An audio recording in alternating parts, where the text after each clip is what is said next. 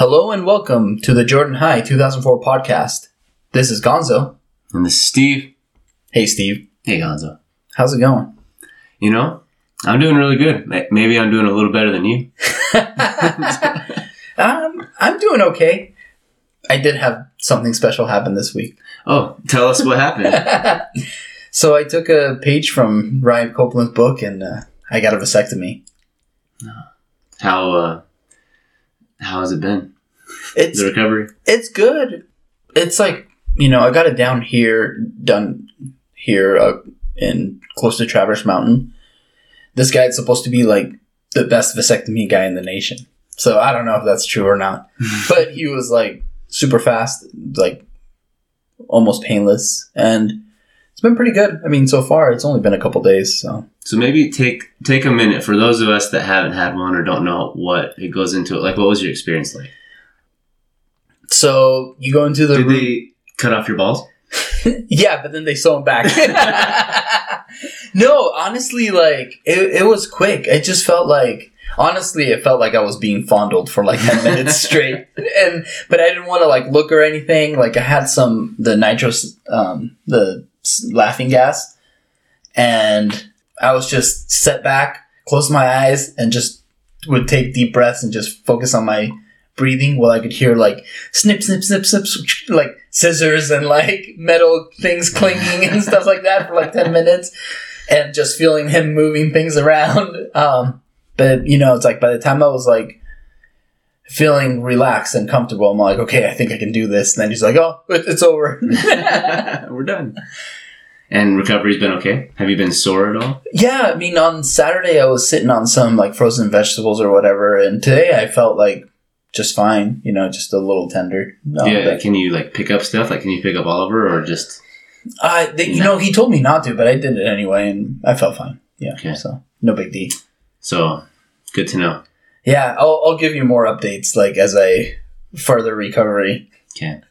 I'm sure everybody really wants to know. That's funny. No, I knew you were going to do that, and I just we we were making a bunch of jokes and just kind of getting you ready for it. no, yeah, I've been planning to. I've been wanting to do it for a while. You know, it's just like we're done having kids, and yeah, it's just easier. Yeah. not to worry about it. That's awesome. So I hope that you just recovery is totally normal and you can actually start running again next week. Yeah, no running this week, so That's no really no runs until next Saturday, which is like I'm getting close to my thousandth mile since July 10th, since I started keeping track, and so I'm excited about that. But I can't. I'm not gonna hit it this week. Yeah. That's awesome. We've got another voice memo that we want to go through, and this is a special one. Yeah. So when we did our bonus episode, you know, we had the kids came in and said hello for a second, but we also had Bonnie and Natalie. They talked about their 2021, and I think this one will actually it'll be nice to to to hear it. When you guys hear the voice memo, it was like we recorded it at a different time, so the kids were playing right outside the door and um, being super loud. So I don't know. Sorry about that. Yeah. but uh, here's Natalie and and Bonnie. So we have some special guests with us here today, in person. Natalie and Bonnie. Hey. Hi. It's good to be here. Thank you for having me. How are you, Bonnie? Doing good. Very well. Very, very well. well, Gonzo stepped out for a minute to. We there needed to be at least one parent with the kids, Nah, that's but Gonzo and I have been talking a ton just about the last year and thinking about the future. And do you have any thoughts about how this year has gone? 2021. Uh, Bonnie. Do I mean just in general, or Yeah. in regards to certain anything, or And for you, like, how has this year Oh. been for you, Bonnie? personally? Um, it's been pretty difficult, honestly, but not in like a tragedy way. Like it's, I mean, I don't know. Gonzo's talked about our son a little bit here and there, and um, yeah, so our three-year-old who has been officially diagnosed with like autism, it's it's been really hard. And that's kind of hard to even talk about because I feel like maybe if you don't have a special needs child, you it may be hard to relate to. And I don't mean that to like leave people out or anything like that, or even act like people can't be understanding. It's just when I talk about him, it kind of comes off harsh. But that does not mean that, of course, I don't love him and I wouldn't trade him for the world. But it's really a hard situation to adjust to, and we're still in like the new of it. So every day is we have to take one at a time, day one at a time, and um, I've talked about this to certain people, but you have to go through a grieving process when you have when you find out you have like a special needs child. And that might sound really negative and harsh to your child. It's not like that. It's just the reality of it. You have to go through this grieving process of your, your child's future and your future, honestly, isn't what you expected. And then, you know, some days I actually go through those steps all over again. It's not just maybe like a one and done thing. Some days I go through all those grieving steps. I get sad, I get depressed, I get angry about his situation, and then others, you know, not all the time. There's days where it's I see what a blessing he is, and he's like one thing is he's the happiest child. He always has a smile, and it's I love that about him. He's seriously always ready to be affectionate and to give me a hug. So that's sometimes what's hard because he's loves touch. He wants to touch me all day long, and so it's a lot. But it's a learning thing that me and Gonzo are both going through, and it is some ways made us better parents. And he's a huge blessing, but it doesn't mean it doesn't come with its challenges. Some days are harder than others, but it's been hard. But also has many great ex- experiences and blessings in it. So yeah. I mean, and I think it's it's still everybody going through COVID. Those that's still been hard and made life a little still a little strange. But you know, that's getting back to normal and sort of. Other than that, it's still been a great year for me and Gonzo. Um, work for him has been a roller coaster, but I don't know. We've had a great year with our family, getting close, having great memories. So yeah. I can I can say this because he's not in the room right now. That he he just loves you so much. We talk about this stuff all the time, and he he appreciates you for all that stuff you just talked about. He appreciates you, and he sees like he told me. You'll listen to this later and you'll hear this, but like one of his goals is to try to get Oliver to be less of a mama's boy because like Oliver does cling to you so much and he wants to be able to, to help in that. He wants to relieve you of some of that. And when you say Oliver like wants to touch you all the time, I want to touch Natalie all the time.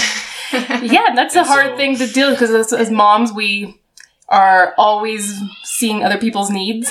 And it is hard. Like, that's been a challenge too. Gonzo comes home and he wants the same way. He's physical touch. he loves physical touch. And I, at that point, I am very touched out. And I know a lot of moms can relate to that. Yeah, we And don't want to be touched all the time. So It's hard. Just That's want what- to be like Natalie, just all by yourself, just like secluded in a room. But it doesn't happen. Yeah, just say hi to us from like across the room. yeah. But- I'll I'll tell Gonzo later. well, thanks for sharing. And it I it has been a year. I know you guys have been through a lot of ups and downs, and it just gives us I don't know lots of character building experiences. Yep. Um, so thanks for thanks for freeing up evenings every other week so Gonzo and I can hang out and No, I mean, I'm glad you guys can do it. I know it brings joy for Gonzo, and hey, I think that's super important as parents. We need to find time for ourselves, and he's way better at doing it than I am. But he's an example for that. But I love him, and I love him seeing him happy through this. So it's definitely been a good thing. Well, thank you. We'll we'll try to keep it a good thing and keep it happy. How about you, Natalie? It's been a year. It's been a big year. I think I can relate to Bonnie, and the 2021 came with a lot of struggles. It came with a lot of unknowns, and a lot of those came from your business, from just trying to be the supportive wife and, you know, taking on the challenges that come from dentistry and then COVID, and I've had a lot of change in my own world this year with just finding out that I'm passionate and excited and truly wanting to become an entrepreneur myself, which I had no idea I wanted. And I've been horribly uncomfortable a lot. Um, I think I'm, that's my natural state now, I think, is to be extremely uncomfortable.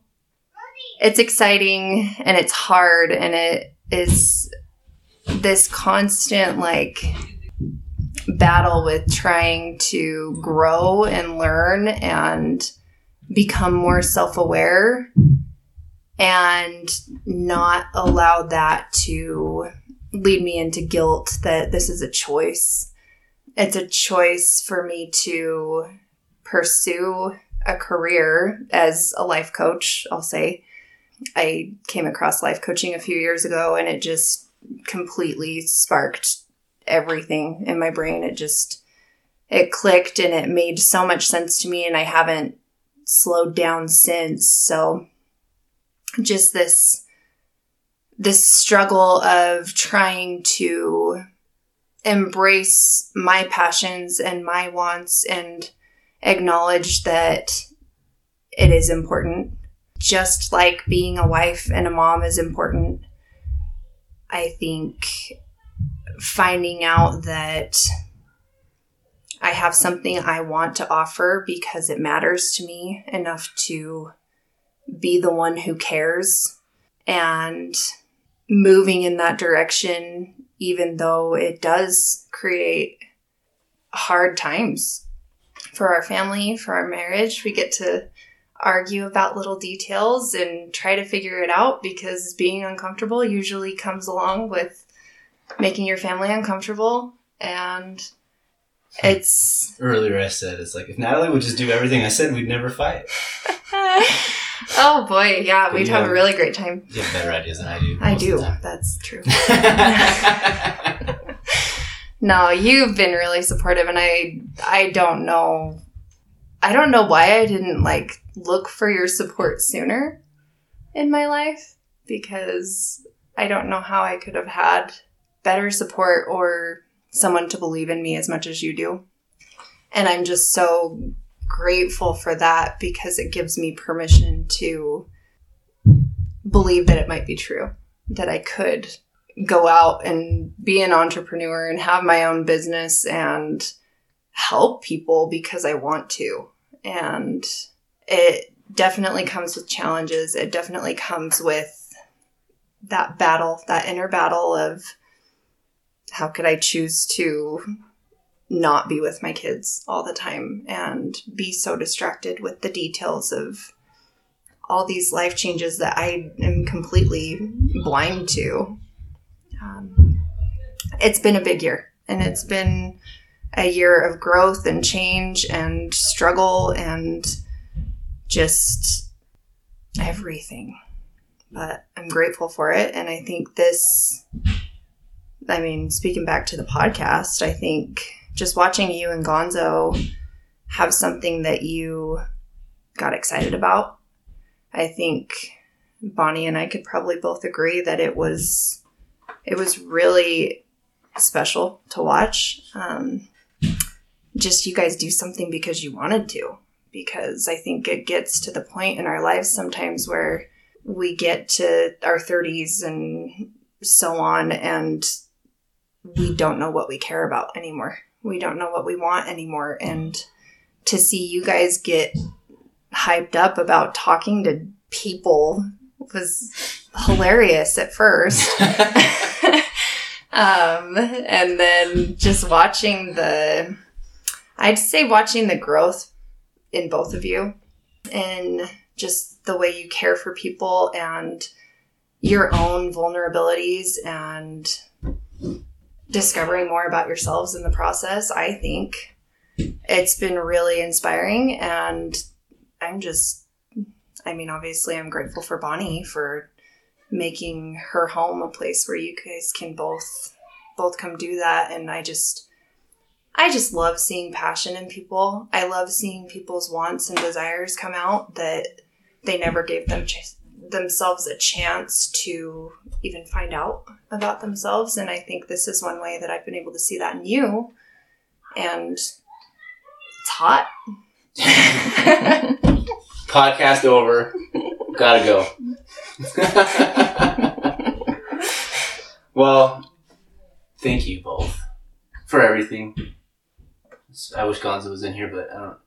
I'm sure everyone can hear the kids and the balls It's loud outside this room, but uh, we love it, and we're grateful for you. We couldn't do it without you guys. So No. we know. No, we, we very much recognize and we know you know, but thank you for making it possible for us.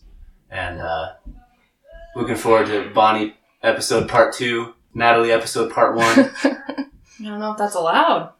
It's all good. So, thank you both. That was really nice. So, um, did you guys just like rush home right after that? Uh, right after Natalie uh, professed like that she thought you doing a podcast was super hot. Yes.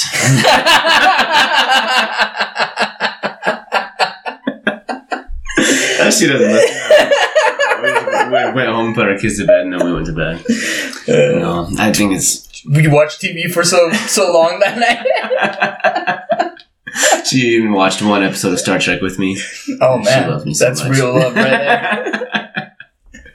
no, I, I, it was great. It was great to hear from them and just kind of, you know, I think 2021, there was a lot of change and there was a lot of stuff happening. And I think like you can hear it with Bonnie is just, you know, I think there's just been lots of ups and downs with Oliver and just trying to figure that out. But I think that, I think him turning three and just having all the diagnosis and getting to get more resources available is just going to be uh, just awesome for her to to have that moving forward and Yeah, and I, we've been so we got this book. I want to. It's called Uniquely Human, and it's also like a podcast I've been listening to. It's about autism. It it's really cool. So I think both of us are just getting more like educated on it. Yeah, uniquely human. yeah, okay. and I think that's just awesome because like we talked about I'm pretty sure we talked about this with Allie, but just more just how many more resources we have available now versus 20 years ago like when we were just really graduating high school and just to have stuff like that where one it just helps you to know how gives you more tools to navigate having an autistic child but also how to be the parent and Yeah. how you can you know how you you know how you can navigate those waters and feel better about being a parent and knowing that you- you're doing the best you can and you don't have to beat yourself up for it you can just have your own experience that's unique to you uh, i think that's i think it's great that we live in a time where we have that available. And I think also like the community around autism and like developmental developmentally issue different people like you know whether on the spectrum or off there's more community there's more understanding uh, people can have better opportunities to work and be part of society. Well in the past it you know just it was kind of just swept under the rug and not understood or so i think like it, it's changing a lot and i think for the better. And there are more opportunities more resources uh, way more understanding and people are getting more educated on it too. Yeah. no i think it's awesome. And, and natalie she's been doing great like since she recorded that. Like she's been getting a lot more clients and she's been really busy. And like she's she's a life coach but she's working over at like herriman counseling. So Yeah. she's been working hand in hand with the therapists there. So people that need therapy are you know getting the needs they need like from those health professionals that are working with them on that. And she's also helping doing life coaching with the, and it's been it's been cool. It's been cool to watch her find something that she like she has gotten lots of therapy and lots of life coaching. She loved it. And so she wanted to to do that for other people. And she's been growing and thriving. So it's been like i don't i don't i don't see her a lot because she she does it when i come home from work or at these times where i can take the kids away that's when she's able to break away and do it. So um i don't know. I think it's been last year was a it was a big year for, Yeah. for each of our families. We had a lot going on and this year is just more good stuff ahead. Yeah, I was thinking about that just 2021 in general. Like I think a whole bunch of people, or most of us, I know I did, were hoping that this year, the like 21, we'd get away from COVID and just like put it in the rear view, and it like didn't happen, and that may have made 2021 harder than 2020 in a way, uh, because in 2020 people were like, oh well, you know this is different, this is like, but we'll get through it, and then Mhm. you know we'll be done. But then 21 could have been the realization of like this may be around for a while It's like okay. yeah right so i don't know It- but there's always challenges and you know we're also making the efforts to you know be happy it's i'm, I'm happy to hear that natalie is like doing things that make her feel fulfilled you Mhm. know it's just like i think that's very important for everyone you know to to do things that make you happy make you feel good about yourself make you feel like you're doing good you're smart positive helping like helpful and Mhm. and being And- successful and for herself like she spent and i think a lot of like you and i have had a lot of discussions and i think a lot of people that are listening and have been on it's like you spend so much time supporting other people. And like natalie you know she for years it was like i was in school and then starting the business and getting things going and taking care of the kids. And so now she's finally able to you know do something for her. Like this is something i want to do for me. It's not just I'm not just being mom or just being this really dutiful wife, but it's Yeah. more I have something that I know I can help other people with because it's helped me and I love it and and she's passionate about it and so it's really cool to see her doing that. You know? love so, it Yeah. So this year will be a it'll be a fun year. Cool. So who do we um who do we have on tonight We are going to be talking to uh, Katie Lofgren and uh, I'm really excited for this one. So she is another one of those few that like from day one when we started posting these things, she's always like one of the first people to click like. She listens to the episodes, she follows us, she supports us, and uh, I, c- I can count on Katie listening to an episode and Lacey listening to an episode. So it's like we got at least two people that are always going to listen no matter what. it's like if nothing else, and the, and so um, I think it just took a little bit of time for her to warm up to want to come on. But uh, I mean, we scheduled this a few months ago, and so. Yeah. I'm really looking forward to it. I think it's going to be great to hear what she's been up to and, and see what she wants to share with us. I'm excited. Yeah. So here's our episode with Katie. Katie, welcome to the podcast. Thank you. It's great to see you. yeah, you too, guys. You guys look exactly the same. So Oh, that's that's nice of you to say. Like you look you look the same too. So well, that's good. That's good. COVID and uh, having a baby have not been as nice to me as I fear they could have been, but you know, it's life. do you just have one kid? Yep, I have. He's turns two in April. Oh, that's nice. Yeah, he's a turd. In fact, I relate a lot to you because, um, like, he's developmentally delayed. Yeah. And so we've been going through like the special education stuff. And so it's nice to kind of know that somebody else is going through the same thing that I'm going through. So I listen to your stuff. I don't take as much time like as Bonnie does in the parenting, and Yeah. it, but it is a challenge, and it is hard to like communicate with other people unless you've like been through it, and it's also a different mindset to be like you can't change it or fix it, you know, because it's hard when you like I've been talking to my parents or something, and they're like, "Oh, have you tried this? Have you tried this?" And it's just like there's nothing that I can physically do that's gonna like make them sleep at night, you know, or just like things like that. It's just like it is. It's nice to have people that like kind of get it, um, Right. you know, because it, it does make you feel like more understood. That, Totally. so Totally. People are like, when are you going to have number two? And I go, when number one gets a little easier. like he's he's a tough one. I mean, love him more than myself from life itself, but he's he's tough, and I don't think that other people, unless they spend a lot of time with him, like my parents spend a Yeah. lot of time with him, they understand. But my mom had nine kids and has a gaggle of grandkids, and she's like, dude. Your boy's the toughest kid I've ever dealt with. we don't. He's he's not necessarily per se diagnosed as autistic yeah, But my husband is high functioning autistic Mhm. And so they're kind of doing therapy designed for autistic children in order to kind of get a head start in case he ends up more that route. Right now, he just does not talk.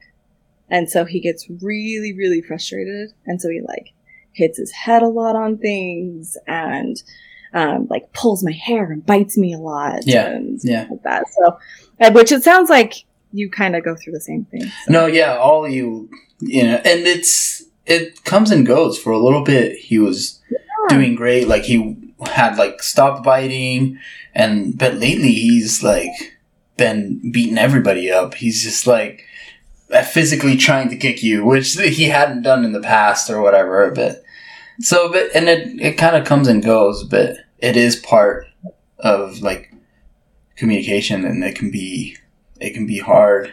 Right.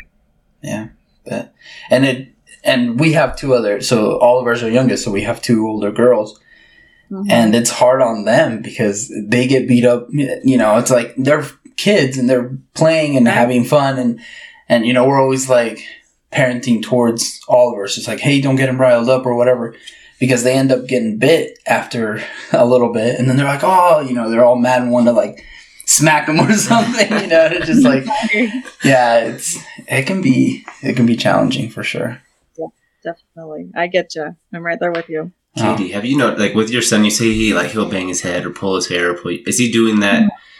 To communicate something to you? Like I want this thing, or is it just you don't you can't pinpoint why he's doing it? Right. So we've now been in therapy since September. So since starting that, at first when he started, it was like he can't communicate at all. Like he would say, "Mama, Dada," and he says "ee" for dogs because puppy, you know, Yeah. doggy, mm-hmm. said "ee." Those were really the only words he would say. He would like sign more, but other than that, like he didn't know how to point to show what he wanted. He didn't have any way to like cope or deal. And we tried teaching him stuff.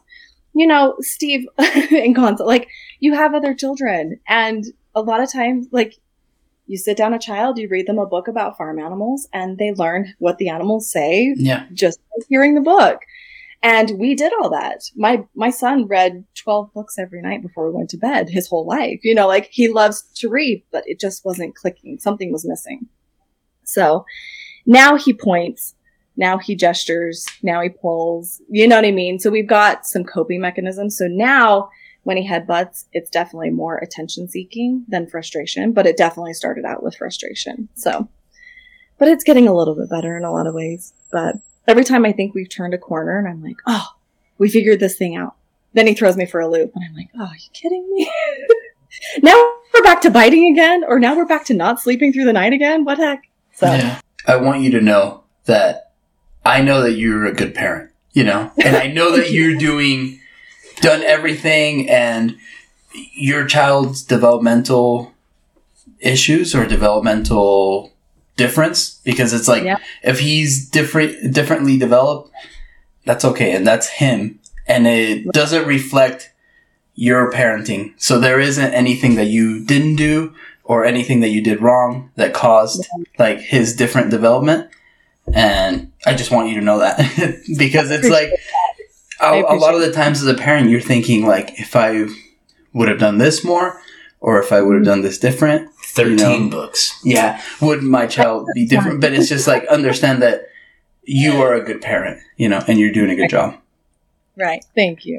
And I, I know you are too. And I think, was it Cody Draper who was talking Yeah. about it too? I was, I just listened to that and I came home and I was like, honey, it is just so nice to know that I'm not the only person going through this because everybody I know, you know, their kids are perfect. And my neighbors, they're like, oh, my kid's been sleeping through the night since they were six weeks old. I'm like, right cool. I haven't slept through the night since, you know, before pregnancy. I don't know. yeah so it's it's nice to know that there are other people going. through and it can be and that's also incredibly tough and hard because you are just constantly tired and it's just like you've been tired for you know three years like two years in a pregnancy of Right. like not sleeping and mm-hmm. that's hard and they can make it hard to function um, Right. throughout the day like that right? And it's hard to stay patient when you need to like take the time and focus and like really work on the therapy steps and stuff like that. And I'm like, oh my gosh, but I've been asleep or been awake for way too long asleep. Yeah. no, but yeah. Anyway, it's nice to hear your stories. Oh, thanks. And yeah, and know that like, are you guys close? Are you guys? We're in Bluffdale. We're like Oh, that's really close to Saratoga. Yeah. minutes close. No, you. We should get. We should have you guys over. Uh, I'm sure Bonnie would love to like talk to you because it's. I love Bonnie. We had I think we only had one class together in high school, but we talked all the time in that one class. Yeah. So when I saw that you guys were married, I thought that was so funny. Yeah, and she's always looking, and especially for someone that ha- could can understand, can sympathize. So yeah, Right. let's have you guys over for sure. But so tell us a little bit, um, like catch us up a little bit, like of your post high school till now. Right. So post high school, I went to the University of Utah. I wasn't really going to go to work for my dad, but just before we graduated, he had like a crazy, weird, random seizure and kind of had to let go all of his employees. And so when I graduated high school, he was starting to get back into the practice. He's a pediatrician. Mm. And so I started working for him and I've been there ever since. I've done every single position, everything that you can do. It's now what, 18 years since we Yeah. graduated. Yeah. So I've been there a long time, I feel like. Um, but so I, I worked for him. I didn't stick with college. It just was not for me. I think if I'd gone away to college, it would have been a different experience. But because I stayed home, I don't know. Steve, I knew you a little bit better than Gonzo in high school, but I didn't talk to anybody. I was tragically shy. And so because I went to the U and it was kind of a commuter school, I didn't get to know anybody. I didn't really make new friends.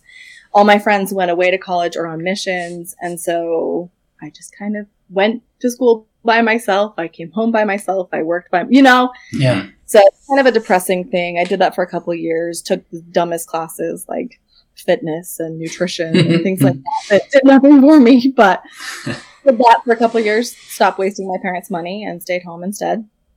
Worked full time and I guess, I don't know, I feel like I just wasted a lot of money. I traveled with my siblings, traveled with some friends, went to Disneyland, Disney World, Hawaii, and London not like super crazy cool places. So the people that I hear on these podcasts, I was like, I am not this interesting. I went to Disneyland a whole lot. I have a lot of stuffed animals to prove it, but That's still pretty Um, cool. That's awesome. yeah.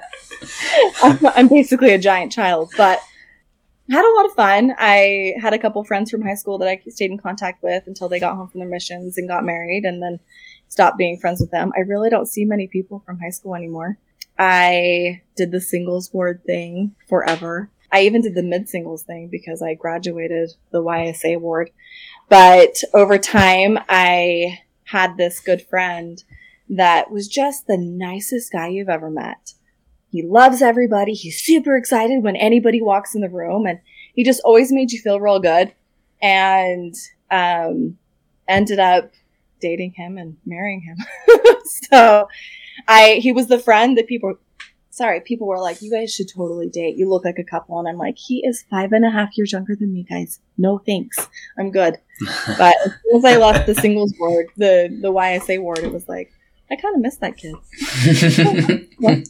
I called him my non-boyfriend boyfriend for like two years because whenever I had like a date like thing um, that I wanted to do but didn't have a date, I would take him, and so he eventually became my real boyfriend.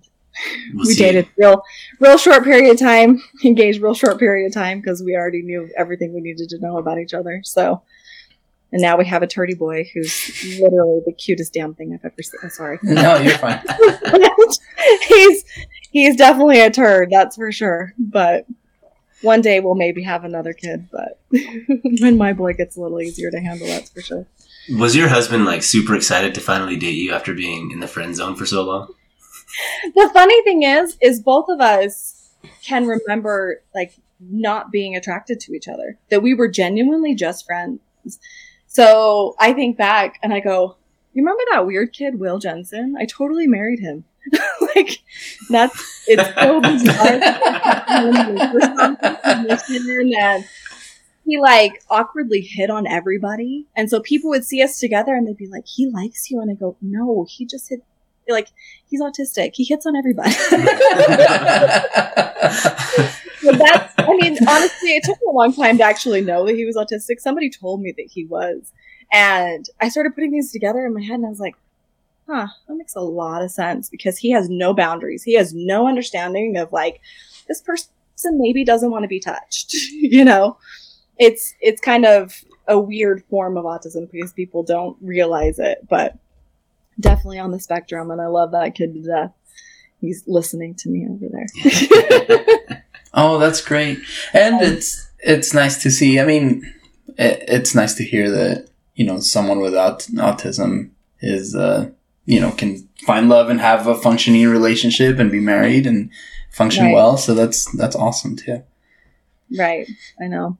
I've had a lot of moms that um, have like thanked me for marrying him, and I'm like, okay, you're welcome, I guess, because I give them hope. But you know, But there's also like very positive traits that come with, you know, autism. It's like it's different, you know, not less. And Mhm. you know, there is a, a true genuineness and honesty that that comes and like you know, some people are without guile and those are very nice positive traits that a lot of, you know, neural normal people don't have. So, right.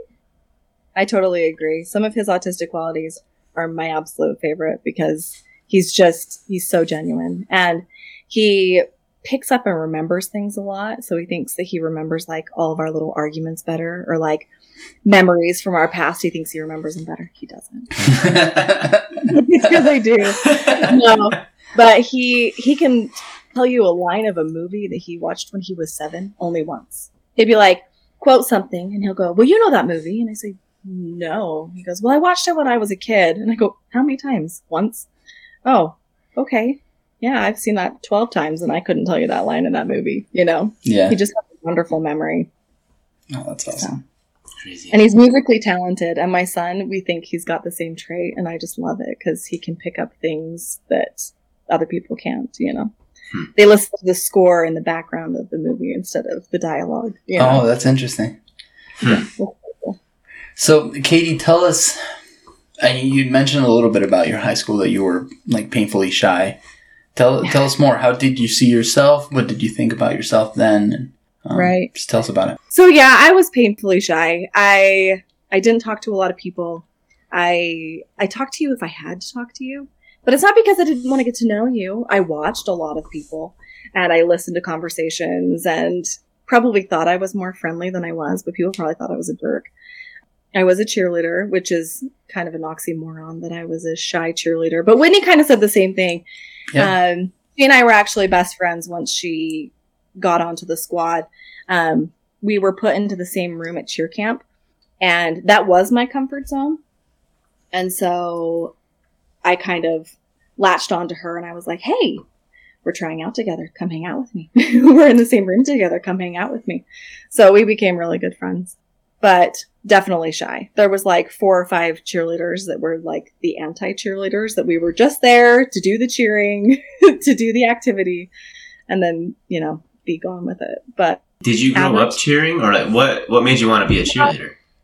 so I actually grew up doing ballet. Um, but I quit when I was in middle school because I just hated the practices. I didn't love it. I didn't love my teachers.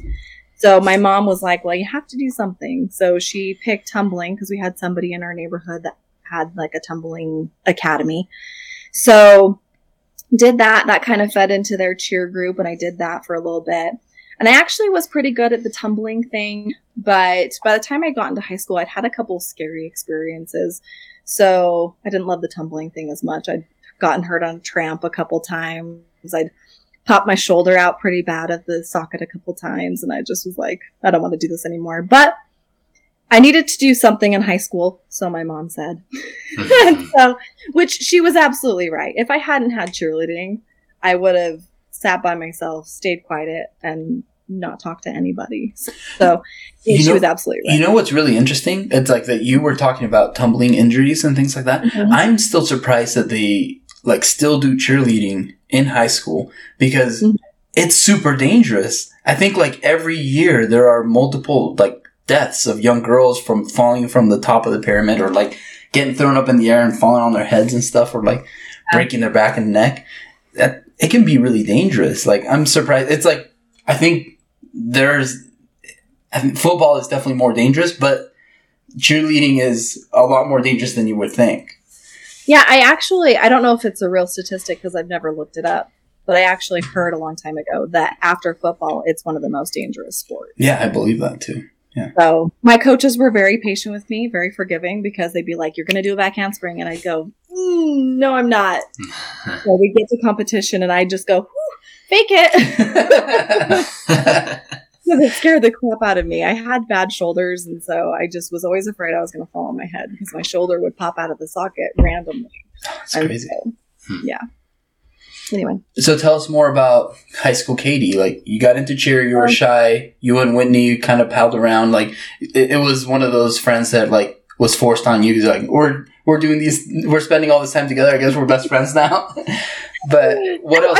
Necessarily say forced on us because we do have very similar personalities. We Yeah. got along very well. We had the same t- taste in boys. We had this crush that we had like a code name for. You know what I mean? We got along very well. It wasn't necessarily forced on us, but I don't know. I like I said, I was kind of an average student. I followed my older sister who was like 4-0 from the time she was born and she excelled in everything. I think you guys did track with Lindsay she did track and basketball and soccer and everything. And so I kind of learned growing up that like I was never going to reach that level. and so I just kind of played it safe in the middle, you know, and I tried to get good grades, but if I didn't get an A, I didn't beat myself up over it. Um, I don't know. I didn't go to any dances, probably because I didn't talk to anybody.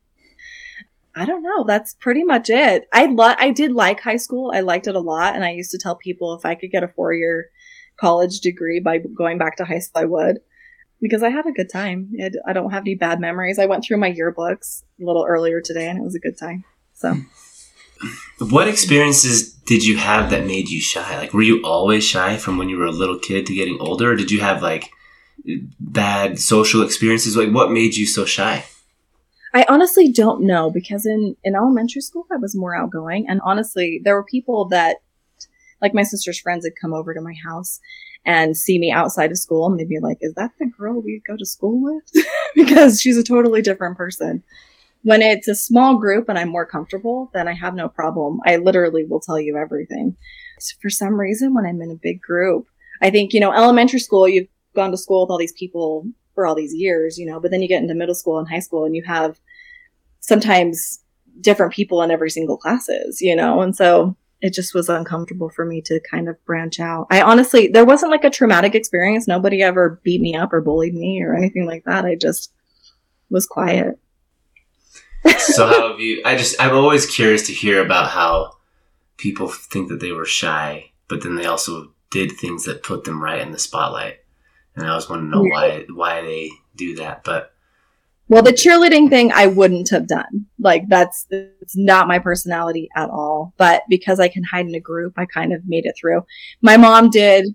She's going to listen to this. She did force me into it. I didn't want to do it, but she was absolutely right. And I've told her this a million times, so she knows that thanks, I would not have. She made me do like senior strive.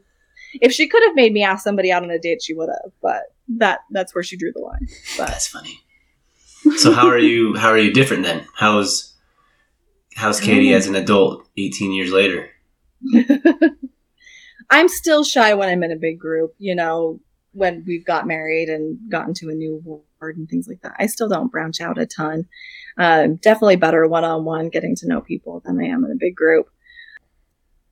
I don't know. I guess I've, I have all the questions that you ask everybody like jumbled up in my brain. And so I'm trying to keep them all clear in my head. But I don't know how I've changed. I've gotten heavier, uh, older, less social.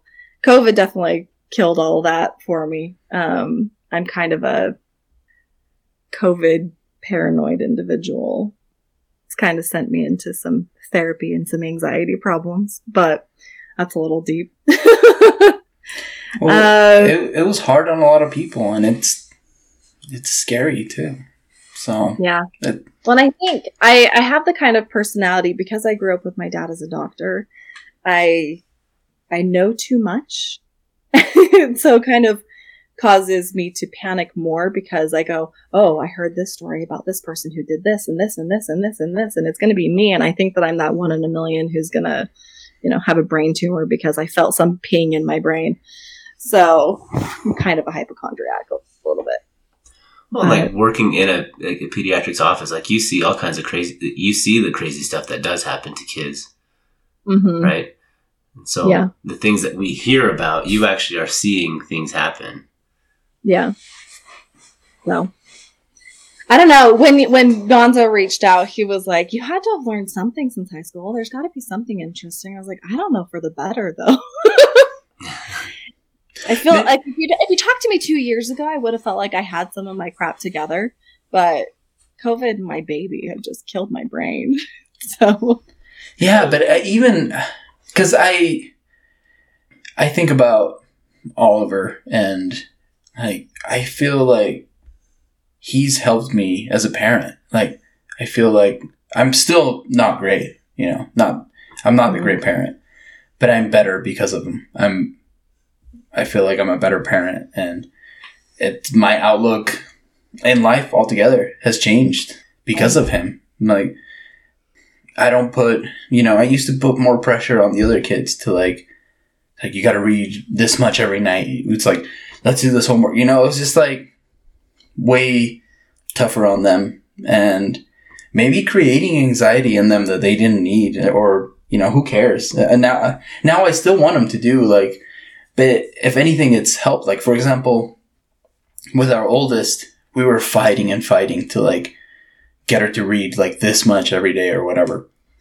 And instead of instead of doing that, I think we just it's like, hey, let's just find books that you like, so something funny, something cool. And we found all these books, and now she just like swallows books whole. But mhm. it's it's changed because it was it's something that we found that she was gonna that she likes, and we stopped putting like this parental pressure on her, like you got to read, you got to read, you got to read, because like you won't have a successful future if you don't. I don't know. You know, it's just like why were we like pressuring so much? She's gonna learn to read and she's gonna be just fine. You know, and it's. I felt like, and that's over in the last three years. Like my mindset has changed, and I'm not. I'm not stressing about their future. I want them to be happy and I want them to have a good future. But it's like, I, I just feel like I've learned that just recently. There's got to be lessons from your little boy too, because I, even if it's just like I know I can function on like four hours of sleep for years. Right. I, I was talking to my mom earlier today because, I mean, obviously I've learned lessons over my life, but I feel like one of the biggest ones is that the plans that I make for myself mean nothing. you know what I mean? That I have to just roll with the punches. You know, I, I got married at 31. You grow up in Utah and you think that you're going to go to college, you're going to meet somebody and you're going to get married and you'll have these babies at a young age. And I didn't. You know, I went through this whole stage of life where like I almost feel like I, I lived a whole life before I met my husband. Well, maybe not met, but before I married my husband, because we were friends for like six years before Yeah. we started to date. But um, I I went through a period of life where I genuinely thought like I'm not going to get married. It's just not going to happen. I'm not going to have kids. It's not going to happen. My mom started getting panicked because I started from going from when I get married to if I get married. She's like, "Oh, don't give up yet. It'll happen. I promise." So, but you just kind of have to, I, that's the one thing, the biggest thing I think that I've learned is that like, I need to not hang, hang on so tight to the plans that I have for myself because, you know, I'm, I'm not the, the maker of this plan. I kind of gotta, I thought that parenting was going to be hard. I really did. But I thought the hardest thing, because I grew up in a huge family with a lot of kids, I thought, I can do the parenting thing. I can read books. I can be sleep deprived. I can, you know, take care of a sick kid. You know, I've, I've done that my whole adult life. But I thought the labor and delivery was going to be the toughest part and pregnancy. That scared the crap out of me. I was like, hand me the baby. Give it to me on the doorstep. I can do it. I was so confident. Like, I wouldn't say cocky, but I was confident. And I laugh at myself. I look back at myself three years ago and I go, what in the world were you talking about? you know, I should, I should just have kept reminding myself that life does not always go the way that you want to. And it's honestly, it's, it's so much better in a lot of ways. I don't want this to sound pessimistic because I adore my boy. I tell Yeah. him every single minute of the day how beautiful he is. And, you know, he can go from biting me one second on the back of the leg while I'm cooking dinner to me picking him up and like mashing my face into his face. So he's he's wonderful. I think another way to think about it is, and I, you know, we're going to ask this question next, but sometimes you can figure out more of like what is what is something or what are some things that you've become passionate about Right. at this point. So for me, my biggest passion is obviously my son. I went from and I because of my husband and his diagnosis, I knew that he, my son had a genetic predisposition for it. Like I said, he still isn't diagnosed, and a lot of days we go, he he doesn't have any traits, you know. Yeah, and he yeah, yeah. a therapist who's like, right now I see no definitive signs, but we still continue down that track because of my husband. Um, but I I went almost his whole first year of life. If we had a really bad day, or he didn't sleep well, or he just screamed all day long, I would sit at my house and cry and say he's going to be autistic and it's going to be the worst thing in the world. Through the therapy and things like that, I've realized it's not going to be the worst thing in the world every time my son picks up a new trait, it gets me so excited. I send everybody in my family a new message because it's not, and you know this, Gonzo, like, it's not a common thing. You know, it's taken him almost two years to go, I'm talking to mama and I say mama. I'm talking to dada and I say dada. It's a huge thing for us. And that's when we've been in the last couple of months that he's been able to do that. And so I'm, I'm fiercely passionate about my son and, and his education. And I tell my husband all the time that I just want to make sure that we give him the best future that he can have, whatever that ends up looking like, you know. So that's probably my biggest passion. And then just I I really love taking care of other people. Not that I'm like patting myself on the back because I'm like this Mother Teresa, because I'm absolutely not. But I love taking care of my parents. My parents have given me everything and they continue to give me everything because I work for my dad. I, my son and myself, we see them every single day. And my mom is the cutest thing. She's always buying him like little toys and books and little sensory things. And she's like, Oh, I saw this on Instagram. We have to get it, you know?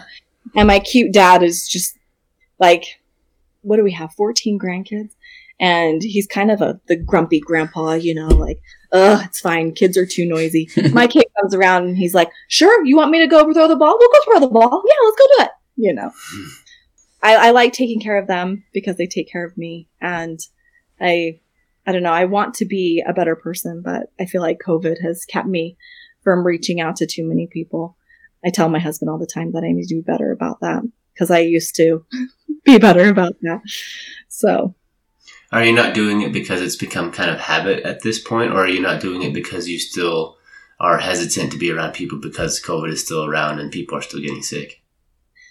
it's probably more about the being sick thing. Um, this is something that I talked to my therapist about, but I, I genuinely have this fear that I'm not afraid of me getting it. Actually, I've gotten it twice, which pissed me off, by the way, because I'm the most paranoid person. I, we don't go anywhere. My son has been to the grocery store five times in his entire life because I only go when it's an emergency.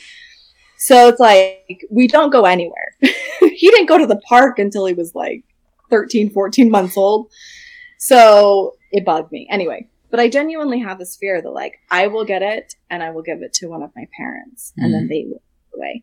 Like, or that I will give it to my son and he'll be the one in a million who dies because he can't be vaccinated and things like that. It's a, it's a genuine fear for me. And so I don't reach out because I go, hmm, how cautious are you? Do you wash your hands when you get home from the grocery store? I'm literally a crazy person. So that's why.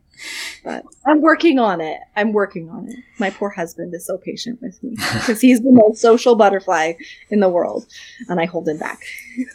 I think it's been. I think maybe a silver lining of all this crazy COVID stuff the last couple of years is I think it's really opened people's eyes to washing their hands more, or like something for us. Is, and we've always been like this: is if one of our kids is sick, we like we don't take them to church, and I think it blows people's minds. Like, Weird. wait, you can do that? I remember there was like an eight week stretch where our whole fa- like one of us or some of us or all of us didn't go to church, and people were like, "Are you guys okay?" We're like, yeah, like our kids were just sick, and it blew their minds that we wouldn't just drop them off at primary and let them get everybody like, here, sick. get everybody in this room sick. I don't know, you know And uh, but I think that a lot more people are cautious now. Like, you hear people coughing, you're like, wait a minute. Back up. Get that cough out of my face. Yeah, what But uh, I think people are a lot more aware now. Like people do wear masks, and they are more aware of like how germs are spread. And so, as things start to normalize, whatever that means, it's like hopefully awareness and education of how germs are spread has has improved. well, some of the things won't. I don't think uh, will ever go away. Like Oh, for sure. it, it will be pseudo Asia, you know, because you used to see like on TV or someone like in The in, in Japan, someone wearing a mask in the train, but like, look at those weird Asians. and now I think like next year, say COVID cautiousness is down, but if you see someone wearing a mask, you're never gonna be like, "What's wrong with that weirdo?" You know, just be like, Yeah. "Oh, maybe they're maybe they got a cough or something." Maybe they're, they're just being maybe they don't want to exactly yeah. So it's like I think people are being more cautious of that, and I think that's a positive. positive. Well, I know for myself, when my son can be vaccinated, I'll feel totally differently. I'm not going to, you know, say that I'm going to throw caution to the wind in every circumstance, but when he can be vaccinated, I might be more willing to, you know, take him to the aquarium and see the fish. Right now, we went to, where did we, what's that stuff? Cabela's? Yeah. The other day, and I, like, my heart was pounding, and, like, people started coming into the aquarium. I was like, I got to get my kid out of here. you know, so, but once he can be vaccinated, we'd had that little tease a couple months ago, and I got so excited, and then they pulled it away. Yeah, It'll come. It will come, and I come. can't wait. I can't wait. Has it been? Um, now you said you've worked since since high school, right? You've worked in your your dad's office. Yeah. How first of all, how many siblings do you have? How many kids are there? Said nine, right? Yeah, there are nine kids, Nine? so I'm the seventh of nine. there She's have seven of nine. worked there. You're seven of No. nine. I heard you guys, my family, my brothers and my dad watch that movie a lot. So I It's the best. Ah, that- that's awesome. never, I've never seen the movie except for a clip of Seven of Nine. If you get super bored, it's it's great. Your your spouse will think you're a weirdo. That's what mine did, but I don't even care. Pretty solid in his mind anyway. So.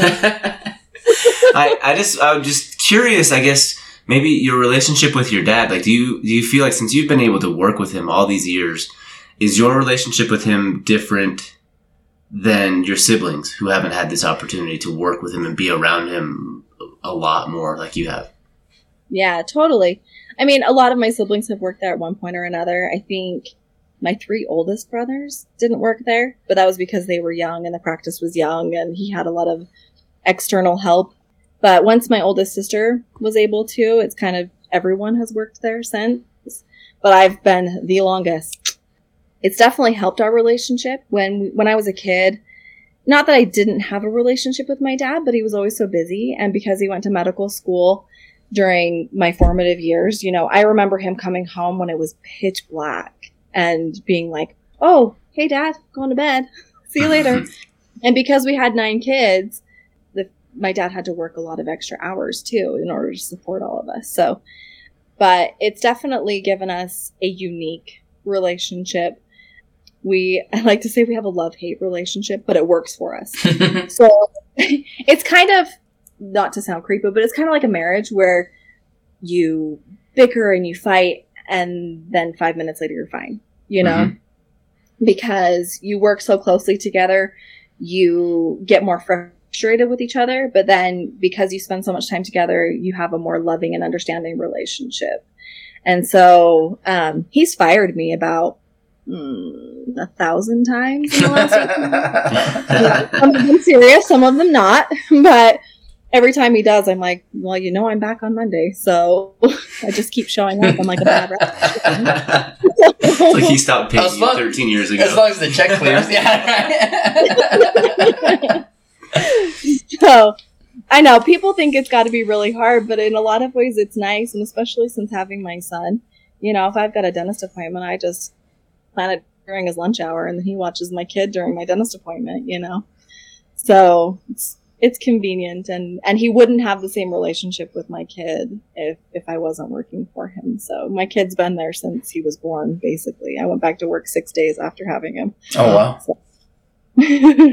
so, but it's fun. I love my dad. He's great.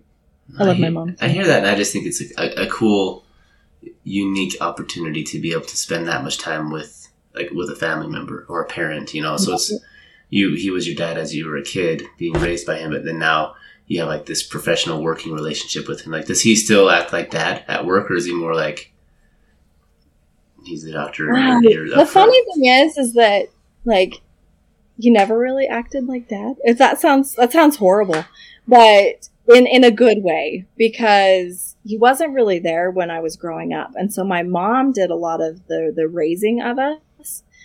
And so my dad, I remember having a lot of really fun memories when we were kids, and I don't know, we have a lot of fun together. Like we make fun of each other. I'm a very sarcastic person and so is he.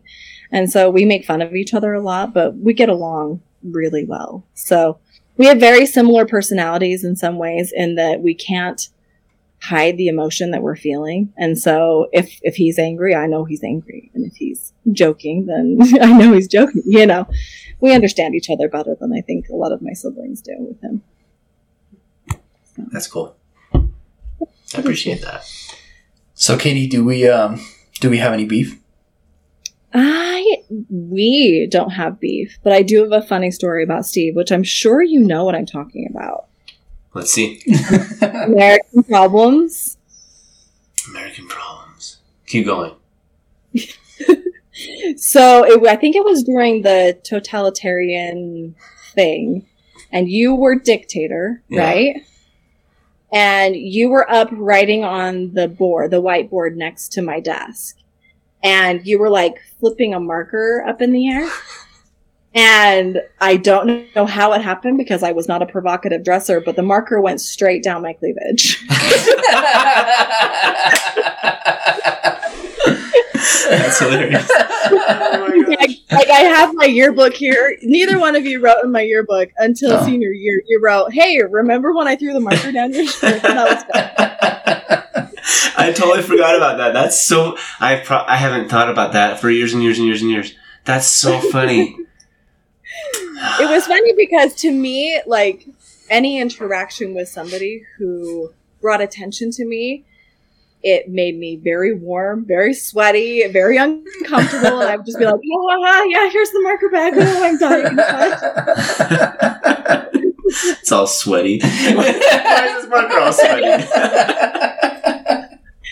There was a kid who I won't name names because of HIPAA, but there was a kid who was a football player, very popular football player, and he played football through middle school and high school, and he saw my dad as a patient, and so he'd come back from his physical and be like, "Hey, guess what your dad just did?" and I'm like, "Please, do you got it, please." That's So, it. Just made me a lot of like they love to make me uncomfortable because I get bright red. Oh, that's so funny. No I'm so beef, glad you but shared that. That's so funny. Who do you guys have beef with me? Did you think I was a brat? I don't didn't. have any beef. No, I. Just that you were just such a big brat. no, I'm just kidding. I don't have any beef. no, I, I my memories of you were kind of like you described. Like I, I know we had some interactions, but it was like you were you were a very quiet person. You were nice. Like any interactions you had, you were just like you were kind and you were pleasant, but you were not like outgoing and in your face. And I think I still remember that it didn't click with me. Like she's a cheerleader, but she doesn't act like a cheerleader. You know, like I always thought that it was just like a just a, a unique experience where you were a shy, quiet person, and that's that's what I remember about you is, is that. And so, um, no beef, no beef, no. But I love that you shared that story because that's hilarious. I think about it all the time because it was one of the most embarrassing moments for me in school because it was just like Oh jeez. Of all places, like I said, I didn't dress provocatively. It's not like my cleavage was down to here. you Steve know, just like- got that good aim. that backwards, good aim. Oh, okay. Is there anything else you want to talk about? Or anything else you want to share? I don't think so. Looking at my notes, I think I, I hit everything. I do want to call some people out. Can I do that? Oh, absolutely. Big time. So I want to call out Tara Phillips. She was also a good best friend of mine from cheer. I want Kellyanne Farr. She Oh, was a good cheer friend too. Have you guys talked to her? I haven't. um, I'll reach out. Yeah. Yeah, please do. She's awesome. I've kept in touch with her a tiny bit, but not a lot. Sarah Howarth. I'd love to hear from her. She used to work for my dad for a little bit, Hmm. but she quit a couple years ago, which oddly enough, like she quit right before COVID. Um, so I haven't really talked to her since.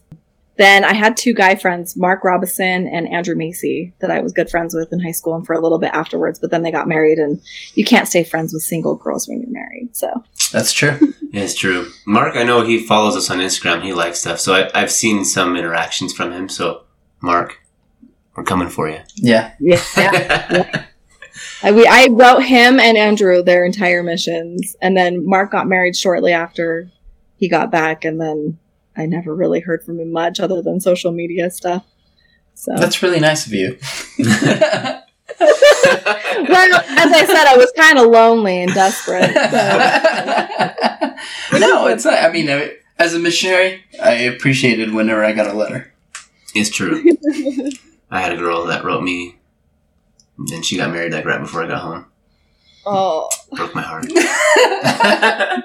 sorry. you know who you are. um, Uh, she doesn't listen. she might. I don't know. Who knows? Um, I I wanted to say like thanks for being such an interactive listener. I, like whenever we're posting stuff, I think it's just been awesome that you like since early on you've been a big follower, and I think it's. It, I sorry, you were finishing your sentence. no, I just think it's just really cool because there's a handful of people that. You know, Gonzo and I joke, and we're kind of serious when we say like we would do this even if nobody listened, because it's been really fun. It's fun to connect with people and be able to like see you on the screen and and just catch Yeah. up. But it's an extra bonus when we when we know that there's people that really like it, and you're one of those people that has been following us and made it.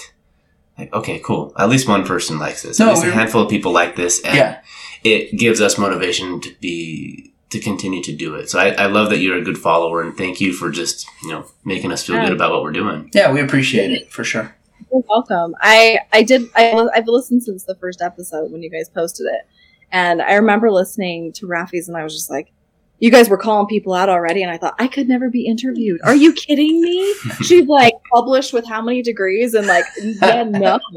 I was like, yeah, I was Relief Society president once. I I didn't really have much that I felt like I could share. So, but uh, no, I appreciate you guys, and it's been a lot of fun to listen. It's one of the highlights. I know that Whitney kind of called that. You know, she kind of called you out for that too, saying it was one of her highlights of her week. And I don't share them. I should share them more, but well, when yours comes out, at least you send it to your mom or something, right? I'll send it to my my husband. Is anxious to listen to it. No, but that's cool. um, you know, I've shared them with like my sister and stuff, people that she ran track with and stuff like that. So, and Carrie Earl, I shared with her so that she could. oh yeah, that was awesome. Thanks for doing that. Her Yeah. message was so funny. yeah. I figured who can't who can't use a boost like that to hear that they're hot. So She had it going on. she did right. the co- Right. hottest 2004 faculty, hands down. So Oh, well, Katie has been super nice to talk.